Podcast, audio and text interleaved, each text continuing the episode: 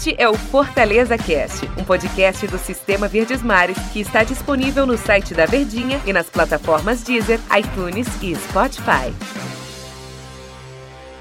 Olá, meus amigos, no ar com mais um Fortaleza Cast, esse bate-papo sobre a equipe do Fortaleza, onde a gente discute aqui diariamente temas relacionados ao tricolor do PC. Eu sou o Matheus Aragão, comandando aqui o podcast hoje, ao lado do meu convidado de hoje, meu grande amigo Alexandre Mota. Tudo bom, Alexandre? Tudo bem, Matheus, e também a todos os nossos ouvintes, vamos aí discutir. Tem muita coisa acontecendo no Fortaleza para além do profissional, né, Matheus? Exatamente, Alexandre. Você me traz aí a informação de que o Fortaleza contratou um novo diretor para as categorias de base, não é isso? Seria, se trata do José Carlos Brunoro. Ele que vem do Palmeiras, né? Então, pra gente, você que tá por dentro de tudo aí, que acompanhou bem essa negociação, explica um pouquinho pro pessoal que tá escutando a gente, e aí a gente pode debater também é, a função, o objetivo dessa contratação do José Carlos Brunoro, mas qual foi o contexto dessa vinda do diretor para cá? Bom, isso é uma pergunta interessante porque se trata basicamente de conseguir resultado. Se a gente avaliar o 2019 do Fortaleza, ele foi para a final né, de três competições ali das categorias da Federação Cearense de Futebol, né, Campeonato Cearense. Mas em todos ele perdeu para o arquival, o Ceará. Então isso gerou um debate muito grande internamente acerca de o que nós estamos fazendo com as nossas categorias de base. O clube também, em 2019, teve grandes resultados, mas não tinha jovens participando daquele elenco diferente, né? Se você pegar o, o, elenco em si, a gente tinha alguns atletas formados, mas com 20 anos, 21 anos, nós não tínhamos ninguém. Então o Fortaleza ele foi ao mercado, uma proposta ambiciosa, inclusive. O José Carlos Brunor ele é um, um diretor que foi do Palmeiras Parmalat, então aquele Palmeiras hipercampeão, super campeão. Também foi do Palmeiras em 2013, 2014. Ele foi céu do Palmeiras, né? Então ele basicamente administrava o clube, fazia é, ligações com outras empresas, fazia contratações. E aí o Fortaleza então, traz. Então, só pra gente corrigir, ele não veio do Palmeiras, né? Ele tinha trabalhado no Palmeiras, ano passado estava na Chapecoense, não é isso? Exatamente. Ele, na verdade, ele tem uma empresa de consultorias. Então, ele todo ano ele presta serviço a um clube específico, às vezes até mais de um. E aí o Fortaleza foi no mercado, trouxe esse profissional e ele vem para fazer um raio-x, um panorama geral das categorias de base, inclusive com autoridade para mudar pessoas de função, para fazer contratação de técnico. A gente sabe que Fortaleza demitiu o Carlos Anunciação, que era o coordenador da base, demitiu após a eliminação na Copa São Paulo. Também demitiu o técnico do Sub-20, que era o Laelson Lopes. Então, ele está com duas vagas abertas ali. O time está em preparação ainda das categorias de base. E aí traz esse reforço. Ele vai. Chegou. Na verdade, ontem, né, dia 17 de fevereiro, ele começou a trabalhar lá no PC. Vai passar aí seis meses fazendo essa auditoria, essa gestão cuidando, vendo as finanças e algumas coisas ele já pediu. Na primeira reunião, logo de cara, ele já disse: departamento médico tem que ter um específico para a base. A lesão da base é diferente da lesão do profissional. São um corpo ainda em construção. Então ele já cobrou Fortaleza nesse sentido. Pediu também uma assessoria de comunicação específica para a categoria de base e um marketing. Então já são três medidas que ele fez logo no primeiro dia. A expectativa é que ao longo desses meses ele faça outras mudanças, outras mexidas. E uma das características que a gente já pode destacar e até eu levanto aqui para propor esse debate, é o fato do Fortaleza ter mudado a estratégia dele com relação à captação desses jovens. Fortaleza foi ao mercado e contratou o Erison Matias, que era, era de certa forma, trabalhava no centro de captação do Flamengo, então é um, um profissional com muita bagagem e ele foi para a Copa São Paulo, voltou da Copa São Paulo com seis jovens jogadores. Então times que o Fortaleza enfrentou é, times que estavam no grupo, em outros grupos paralelos ali ao do Fortaleza. Fortaleza foi para a Copa São Paulo, não teve o rendimento esperado, mas voltou de lá com seis jogadores. Isso é uma característica nova. Até então, Fortaleza formava os jogadores. A gente tem o Bruno Melo, de Paracuru, um lateral esquerdo que desde as categorias de base foi passando pelo Fortaleza. Agora isso mudou. O time está indo no mercado, está trazendo jogadores com 19, 20 anos para, de certa forma, compor o seu time sub-20 e aí voltar a brigar por títulos, porque a gente tem do outro lado, em Sul, o Ceará sendo hegemônico. O Ceará foi hegemônico em 2019, conseguiu muitos títulos, foi para a final da Copa do Nordeste, inclusive. O Fortaleza não. Fortaleza é, conseguiu levar no final do ano, cinco jogadores ali para o profissional, mas o Rogério Senna ainda não utilizou ninguém. Então eles estão completando um elenco que é um elenco enxuto. São 23, 22 jogadores no profissional. Tem mais cinco, a gente até lembra, na Copa Sul-Americana, cinco foram inscritos. São justamente esses jogadores que foram inscritos na Copa Sul-Americana. Se passar de fase, possivelmente serão substituídos, né? Devem vir outros reforços para a equipe. Então é um trabalho que foi feito, não é um trabalho de se desperdiçar tudo, mas em si os resultados ele ainda não obteve.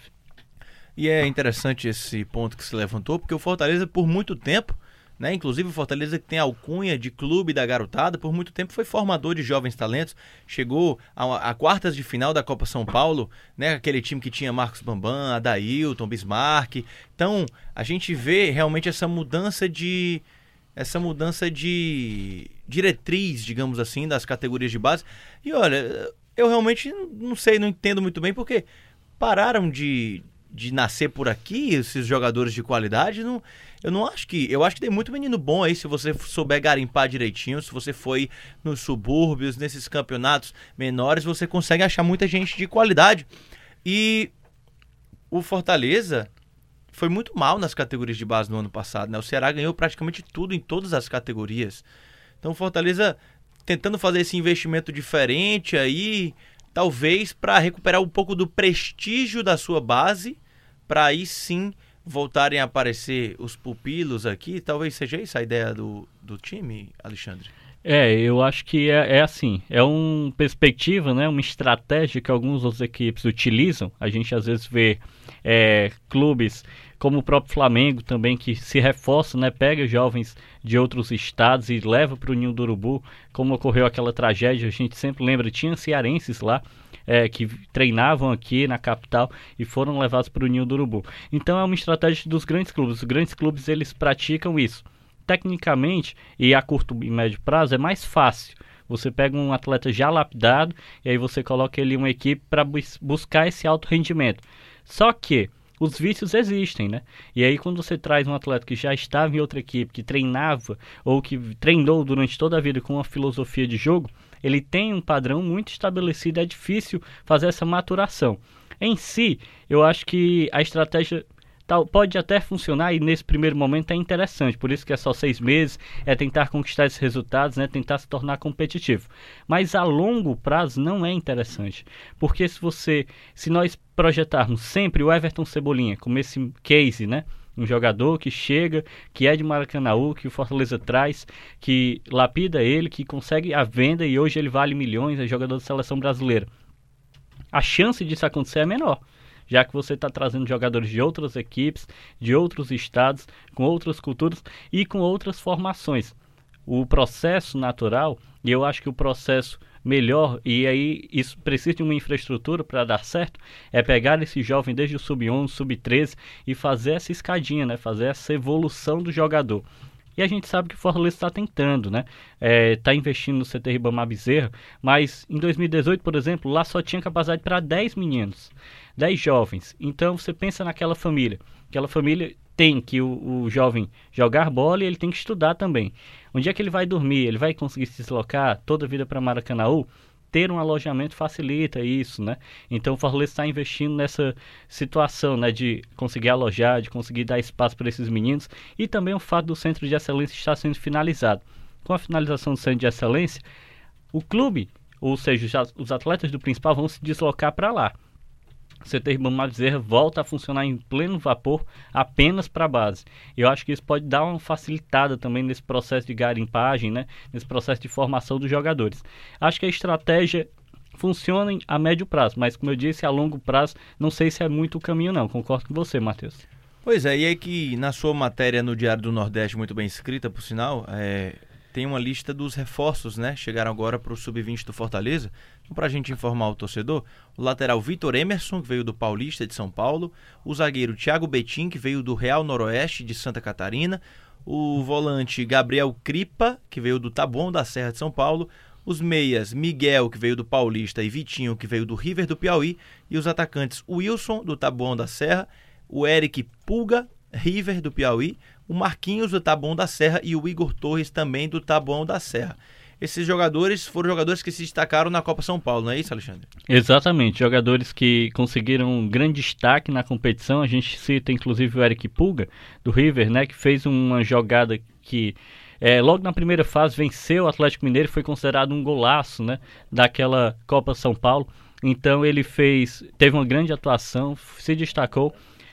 Então ele se destacou e aí pegaram e fizeram essa contratação. Ele que foi disputado até por Fluminense e alguns outros atletas também foram disputados por outras equipes. Quem não entra nessa conta aí é o Geilson. Geilson que é volante, tem ali a sua faixa de idade abaixo de 20 anos e foi contratado junto ao Palmeiras. Ele não entra nessa cota aqui porque ele já estava é, em negociações com Fortaleza desde dezembro de 2019. Foi oficializado agora no início do ano. Chegou para disputar a copinha, mas o Rogério Senna gostou muito dele, ele já está integrando, é o profissional. Mas ele também poderia se encaixar aqui. Tá certo, então só para a gente fazer uma correçãozinha, o Real Noroeste é do Espírito Santo, né? O grande professor Luiz Eduardo me alertou aqui. Olha, Alexandre, então vamos encerrando nosso papo aqui por hoje. Agradeço muito a sua presença, suas grandes informações aí para o torcedor também ficar ligado, claro, é, a longo prazo, e isso tem que ser um pensamento de todos os clubes, a categoria de base também é um patrimônio muito importante de cada clube e o Fortaleza não pode ser diferente, né? Com certeza, eu acho que é o pensamento é exatamente esse, né? Faz parte, por isso que é se destinado uma verba, um orçamento. E em termos de verba, 250 mil reais mensais é o que Fortaleza gasta está investindo com as categorias de base. Aumentou a cota do ano passado para cá. Então tá beleza, obrigado pela sua participação, meu querido Alexandre. Eu que agradeço aí mais uma vez o convite, estamos aí à disposição para falar sobre o Fortaleza e o futebol cearense como um todo. Bom demais então, valeu, grande abraço a você, ouvinte do nosso Fortaleza Cast. Todos os dias estamos aqui com esse debate a respeito do tricolor do PC. Grande abraço, até amanhã.